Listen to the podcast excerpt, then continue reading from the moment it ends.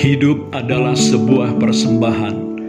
Hari ini kita kembali mengingat pernyataan Paulus di dalam 2 Timotius 4 ayat 6. Mengenai diriku, darahku sudah mulai dicurahkan sebagai persembahan dan saat kematianku sudah dekat. Alkitab tidak menulis bagaimana dan kapan Paulus meninggal, namun menurut tradisi Kristen, Paulus dipenggal di Roma pada masa pemerintahan Nero pada sekitar pertengahan tahun 60-an. Kewarganegaraan Romawi yang dimilikinya mengizinkan Paulus menjalani hukuman mati dengan cara yang lebih cepat, yakni dengan dipenggal kepalanya.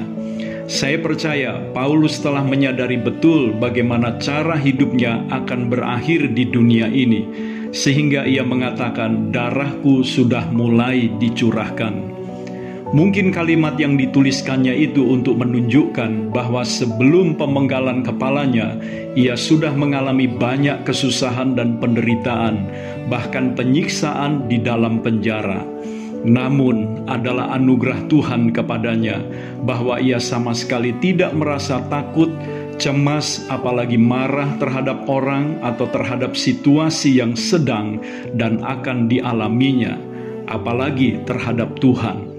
Saya juga percaya bahwa Paulus telah siap menghadapi semuanya itu, ikhlas menerimanya, bahkan menganggapnya sebagai sebuah kehormatan untuk mati dengan cara demikian bagi Kristus, Juru Selamat yang begitu mengasihi dirinya.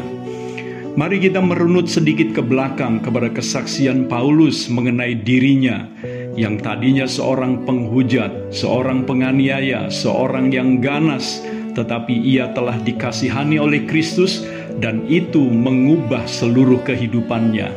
Di dalam 1 Timotius 1 ayat 15 dan 16 ia mengatakan, perkataan ini benar dan patut diterima sepenuhnya.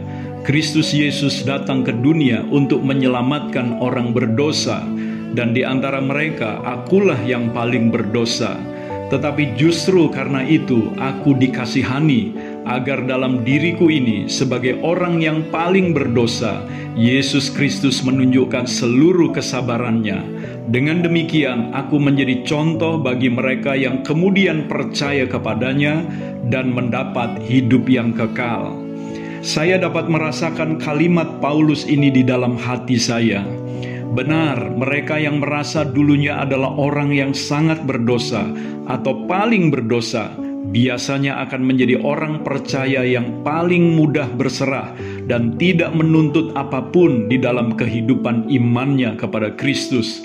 Dikasihi, diterima oleh Sang Juru Selamat saja sudah merupakan kebahagiaan tak terkira, apalagi dipakai sebagai alat untuk saluran anugerahnya kepada banyak orang.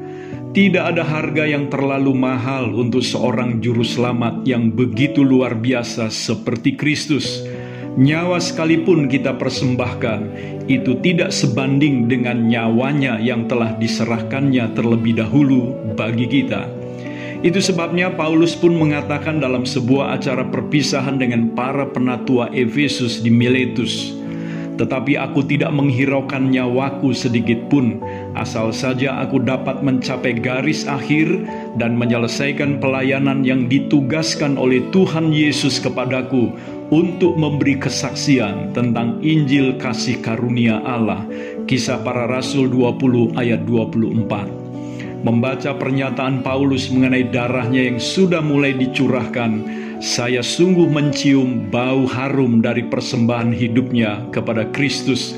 Perasaan saya tergetar setiap kali mengingat perkataannya. Paulus telah menginspirasi saya untuk menjadikan hidup ini sebagai korban persembahan kepada Tuhan, seperti yang ia saksikan sendiri tentang Kristus di dalam Efesus 5 ayat 2 dan hiduplah di dalam kasih, sebagaimana Kristus Yesus juga telah mengasihi kamu dan telah menyerahkan dirinya untuk kita sebagai persembahan dan korban yang harum bagi Allah.